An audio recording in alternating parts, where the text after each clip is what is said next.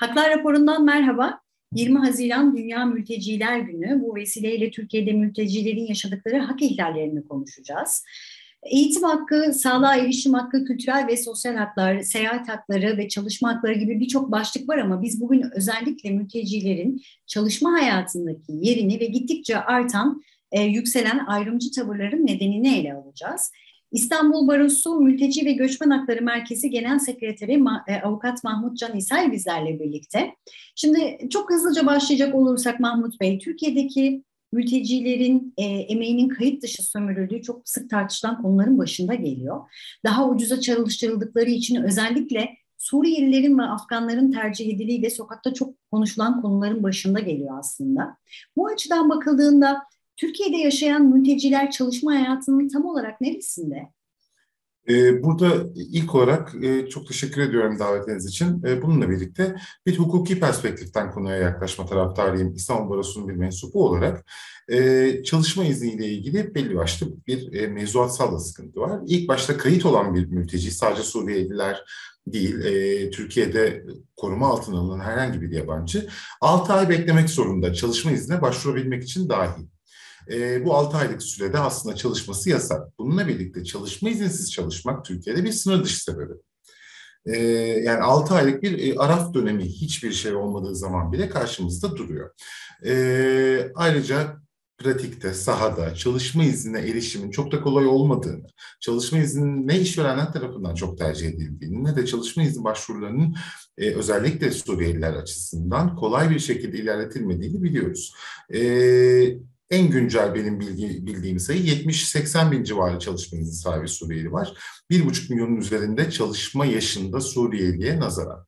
Ee, burada ciddi bir e, kayıt dışı ekonomi var. Burada da uzun vadede e, yaşanacak aslında daha büyük bir hak ihlalinden bahsedebiliriz. Zira e, her ne kadar kayıt dışı olsa özellikle Suriye'de açısından sağlığa erişim e, sorunu yaşanmıyor mevcut e, anlaşmalar dahilinde ancak e, uzun vadede bir e, emeklilik isminde bambaşka bir sosyal güvence olmamasından kaynaklı sorunla karşılaşacağız. Burada e, Suriyelilerin daha düşük ücrete çalışıyor olmasında asli sorumluluğun Suriyelilerde olmadığını, e, asli sorumluluğun burada e, işveren tarafından karşılanması gerektiğini, burada Türkiye'nin aslında hukuki düzenlemelerinin olduğunu ve burada denetimlerin artırılması gerektiğini düşünüyorum bir hukukçu olarak. Evet. Peki Mahmut Bey, içinden geçtiğimiz bu ekonomik koşullar göz önüne alındığında bir kesim tarafından yaşanan sıkıntıların sebebi mülteciler olarak da görülüyor. Öyle ki e, kira artışlarının nedeni veya iş açıp vergi ödemedikleri gibi iddialar da var. Gerçekten e, Türkiye'deki yaşam koşullarının zorlaşmasının nedeni mülteciler mi? Buna yani e, çok kesin bir şekilde karşı çık çıkmak e, durumundayım. Zira e, yani mültecilerin özellikle yaşadığı e, büyük şehirlerde yaşadıkları gettolar ya da e, küçük şehirlerde yaşadıkları kırsal araziler mevcut kira artışlarına etki eden yerler değiller. Yani bir e, İstanbul'da e, Levent bölgesindeki kira artışında örnek olarak söylüyorum. Bu bölgede yaşayan e, hemen hemen hiç mülteci olmadığı için mültecinin bir etkisi olduğunu söylemek e, ancak ırkçı bir tahayyülle e, olabilecek bir şeydir. E, bunu o yüzden kesinlikle doğru bulmuyorum kira artışının mültecilerin etkisinin olduğu. E, tam tersi bu kira artışından özellikle mahalle kapatma ismindeki yeni uygulamayla birlikte e, en çok uygula, e, etkilenen kesimler mülteciler oldular aslında. Çünkü sadece belli başlı yerlerde ev bulmak durumundalar ve bu yerlerde eğer kira yüksekse alternatif olarak daha ucuz yerleri her zaman her ilde tercih edemiyorlar. 780'in üzerinde tüm Türkiye'de mahalle yabancıların yerleşimine kapatıldı e, geçtiğimiz ay içerisinde Mayıs ayının ortalarında. Bununla birlikte iş açıyorlar, vergi vermiyorlar ve benzeri şeylerse e, burada bir mültecilerden kaynaklı yine bir eksikliği, bir denetim eksikliğinden bahsedebiliriz. Ee, çalışma iznine e, tabiler yine aynı şekilde bir iş yeri açmak için bir Türkiye Cumhuriyeti vatandaşı gibi e, vergi vermek durumundalar ve e, zaten öyle çok büyük işletmelerden de bahsetmiyoruz. Hani seyyardan hallice işletmelerden bahsedebiliyoruz. E, o yüzden e, burada da bir yine orantısız bir eleştiri olduğunu düşünüyorum buranın. E, mevcut ekonomik koşulların yükünün mültecilere kesilmesi şu an sadece e, Türkiye açısından bir gerçeklik değil. E, mevcut ekonomik e, koşullar tüm dünyada genel bir resesyon hali var Türkiye kadar sert olmasa da e, göçmenlere fatura kesmek e, en kolay konu oluyor. Halbuki ben e, tüm göçmenler ve iltica edenler açısından her konuya hak temelli yaklaşılması taraftarıyım ve e, hak temelinde hak temelinden gitgide uzaklaştığını görebiliyoruz. Hem Türkiye'de hem dünyada göç olgusuna yaklaşımın maalesef. Peki toplumda e, mültecilere karşı neden nefret duyuyor? Buraya bir soru işareti koyalım ama Türkiye yavaş yavaş artık seçim havasına da girmeye başladı Mahmut Bey. Siyasi partilerin özellikle seçim döneminde mültecilere yönelik e, söylemleri toplumdaki bakış açısını nasıl etkiliyor? Yani elbette ki e, bir e, yine hukukçu olarak söylemeliyim ki olumlu bir sonuç doğurmuyor. E, nefreti körükleyen hiçbir açıklamanın uzun vadede hiçbir topluma faydası olmayacaktır. Mülteciler neden e, hedef oluyor siyasetin söylemini diye düşünecek olursak da e, çok e, yani e, işaret edilmesi kolay bir topluluk. Çünkü e, herhangi bir karşılık e, ve veya cevap gelmiyor mültecilerden e, genellikle.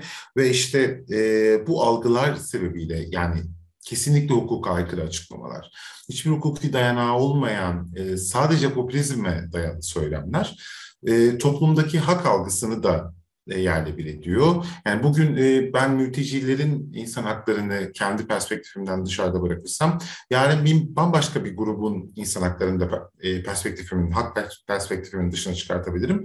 Ve bu uzun vadede insan haklarına çok büyük bir yara verecektir. O yüzden e, toplumsal bu algıyla da bir şekilde mücadele edilmesi gerektiğini düşünüyorum. Çünkü e, her konuya mülteci hakları, insan haklarıdır diyoruz biz İstanbul Arası Mülteci ve Göçmen Hakları Merkezi olarak. Burada da burada durmak istiyoruz. Ve e, siyasilerin e, hiçbir hukuki e, argümana dayanmayan açıklamalarının da e, mümkün olduğunca karşısında hukuki görüşlerimizi belirtmeye çalışıyoruz. Geri kabul anlaşmasına da bir bakalım mı Mahmut Bey? Geri kabul e, anlaşmasına mülteciler açısından baktığımızda bu anlaşma ne getirdi ne götürdü? Yani e, yine e, ilk başta hukuk perspektifinden buraya yaklaşmak isterim. Ee, normal şartlarda bir mültecinin üçüncü bir ülkeye geri gönderilebilmesi için bu ülkenin güvenli ülke olarak nitelendirilmesi gerekir. Buradaki güvenlikten kasıt da salt bir fiziki güvenlik değildir. Türkiye fiziki bir güvenlik sunuyor olsa da mültecilere. E, 1951 Cenevre Sözleşmesi bağlamında bir hukuki statü vermediği için Türkiye, e, Suriyelilere geçici koruma statüsü, Avrupa dışından ve Suriye'nin dışından gelen diğer bütün uluslararası koruma arayan kişilere ise e, şartlı mülteci veya ikincil koruma statüleri veriyor Türkiye. Biz 1951 Cenevre'deki mülteci tanımını sadece Avrupa Konseyi üyesi ülkelerden gelenler için kullanıyoruz. Dolayısıyla Türkiye bu hukuki güvenliği sağlamadığı için güvenli bir üçüncü ülke değil ve bundan dolayı da temel insan hakları perspektifinden baktığımızda geri kabul anlaşmasının bir hukuk aykırılığı bulunuyor. Anlaşma insan hakları ve sözleşmeler hukuku açısından e, hukuksuz olduğu gibi aynı zamanda her ne kadar bağlayıcı olmasa da e, mülteci hukukunun temel prensiplerinden olan e, sorumluluk paylaşım ilkesine aykırılık teşkil ediyor. Burada e, sanayileşmiş ülkelerin daha yoğun bir sorumluluk alması gerekirken çok düşük sayıda kalmış durumda bu anlaşmadan sonra özellikle. Mültecilerin e, üçüncü ülke yerleştirme süreçlerinin onlar için daha uzak olduğu bir süreci yarattı bu durum. E, özellikle Türkiye'nin batı sınırında, Ege'nin karşı kıyısında çok daha sert güvenlik önlemleri, e, fiziki saldırılar, işkence yasağının ihlalleri, yaşam, yaşam hakkı ihlalleri gibi durumları karşımıza çıkardı. Ve e, tüm bunlar e, bir araya geldiğinde mülteciler arasında olumsuz bir durum yarattı. Yani bu üçüncü ülke yerleşiminin de en güncel verisi Birleşmiş Milletler Mülteciler Yüksek Komiserliği tarafından paylaşılan 2021 yılında 5000 küsur ailenin Türkiye'den sanayileşmiş ülkelere yerleştiğini söyledi BMMYK ki bu da çok düşük bir sayı Türkiye'deki sayı düşünüldüğünde. Evet. Peki e, sorunu, sorunları daha doğrusu konuştuk ama bir de çözüme de bakalım. Bir arada yaşam için ne yapılmalı Mahmut Bey? Ee, yani biz bir şekilde e, uyum sürecinin artık içine girmemiz gerekiyor. Aradan geçen 11 yıllık süreçte e, Türkiye'de e, doğmuş bir çocuk düzenli olarak eğitime devam edebildiyse şu an ortaokul öğrencisi. Büyük ihtimalle Arapça bilmiyor, e, Arapça okuma yazma bilmiyor, Suriye'yi hiç görmedi ya da Türkiye'ye 5 yaşında gelmiş bir çocuk e, şu an e, lisenin ikinci sınıfında olması gerekiyor e, yanlış bilmiyorsam. Burada bir gerçeklik var. E, Murat Erdoğan'ın yakınlarda yayınlanan 2020 Suriyeliler Barometresi araştırması e, Suriyeli toplumun %75'inin yaklaşık %74 oluyor emin değilim şu an e, Türkiye'de kalma taraftarı olduğunu ve burada bir şekilde uyumlanarak, Türkçe öğrenerek, e, Türk Türkiye'nin varoluşuna uygun bir şekilde, sosyal hayata uygun bir şekilde burada hayatlarını devam ettirmek istediklerini söylüyor bu araştırma.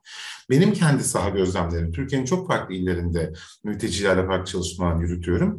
Ee, özellikle belli yaşın üstündekiler de şunu söylüyor. Biz dönmek istesek bile artık buralı oldu bizim çocuklarımız, e, bizim alt nesillerimiz ve e, burada bir e, yani onlar açısından Suriye diye bir memleket maalesef yok artık diyorlar.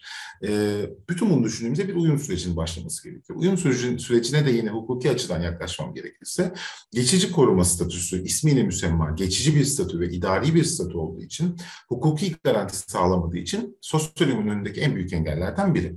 Öncelikle kalıcı statünün ne olabileceği, kalıcı çözümün ne olabileceğini konuşmalıyız. Bunlar da e, velev ki yerel entegrasyon, e, velev ki üçüncü ülke yerleştirme e, bir şekilde kalıcı statüyle konuşmaya başlamalı. Yerel entegrasyon süreçlerini başlatmalıyız. Geçtiğimiz günlerde kurduğum bir istatistik şunu söylüyor. E, 35 yaş üstü Suriyelilerde Türkçe bilmeme oranı yüzde 90. E, yani ama benim kendi saha gözlemim ise e, yetişkin Suriyelilerde çok yoğun bir Türkçe öğrenme isteği var. Burada bir şekilde artık yerel entegrasyon süreçlerinin hızlandırılması, buna dair daha ciddi ve bütüncül politikalar oluşturulması gerekiyor. Ve bununla birlikte yerel toplulukta, e, Türkiye Cumhuriyeti vatandaşlarındaysa burada bir hak olduğu, e, göçmenlerin ve mültecilerin hak sahibi olduğu ve bu hakların dışında e, bir muamele görmelerinin yasak olduğunun e, algısının gerçekliğinin daha fazla kabul ettirilmesi, daha yoğun bir şekilde empoze edilmesi gerekiyor. Evet. Özellikle de bir şeyin altını çizdiğiniz bir şekilde artık e, kalıcı statülü ve e, yerel entegrasyon sürecini konuşmamız gerekiyor. Kesinlikle. 20 Haziran Dünya Mülteciler Günü'nde Türkiye'deki mültecilerin yaşadıkları hak ihlallerini konuştuk. Görüşmek dileğiyle.